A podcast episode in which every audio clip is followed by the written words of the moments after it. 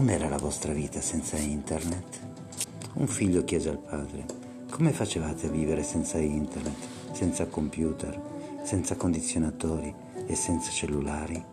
Il padre rispose, esattamente come sta vivendo la vostra generazione, senza preghiere, senza compassione, senza onore, senza rispetto, senza vergogna, senza umiltà e senza libri. Ma noi nati tra il 1940 e il 1980 siamo una generazione benedetta. Montavamo in bici sui motorini e non portavamo i caschi. Dopo la scuola giocavamo fino al buio, con amici veri e non con quelli di internet. Quando avevamo sete bevevamo l'acqua dal rubinetto, non ci ammalavamo pur bevendo in quattro dallo stesso bicchiere, non ci ingrassavamo pur mangiando tanto pane e patate.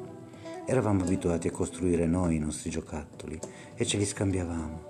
I nostri genitori non erano ricchi, ma ci regalavano il loro amore ed insegnavano i loro valori, l'onestà, la fedeltà, il rispetto, l'amore per il lavoro. Non avevamo i cellulari, le PlayStation, i videogiochi, le chat, ma avevamo gli amici in carne e ossa. Potevamo andare a trovare un amico a casa sua senza concordare il giorno e l'ora e ci offrivano del cibo semplice e buono. I nostri ricordi sono in bianco e nero, ma sono pieni di colori. Sfogliavamo volentieri degli album di famiglia con le foto dei nonni. Noi non buttavamo i libri nella spazzatura, li leggevamo.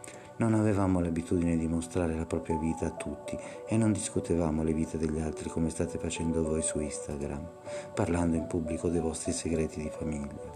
Siamo una generazione speciale, l'ultima generazione che ascoltava i propri genitori.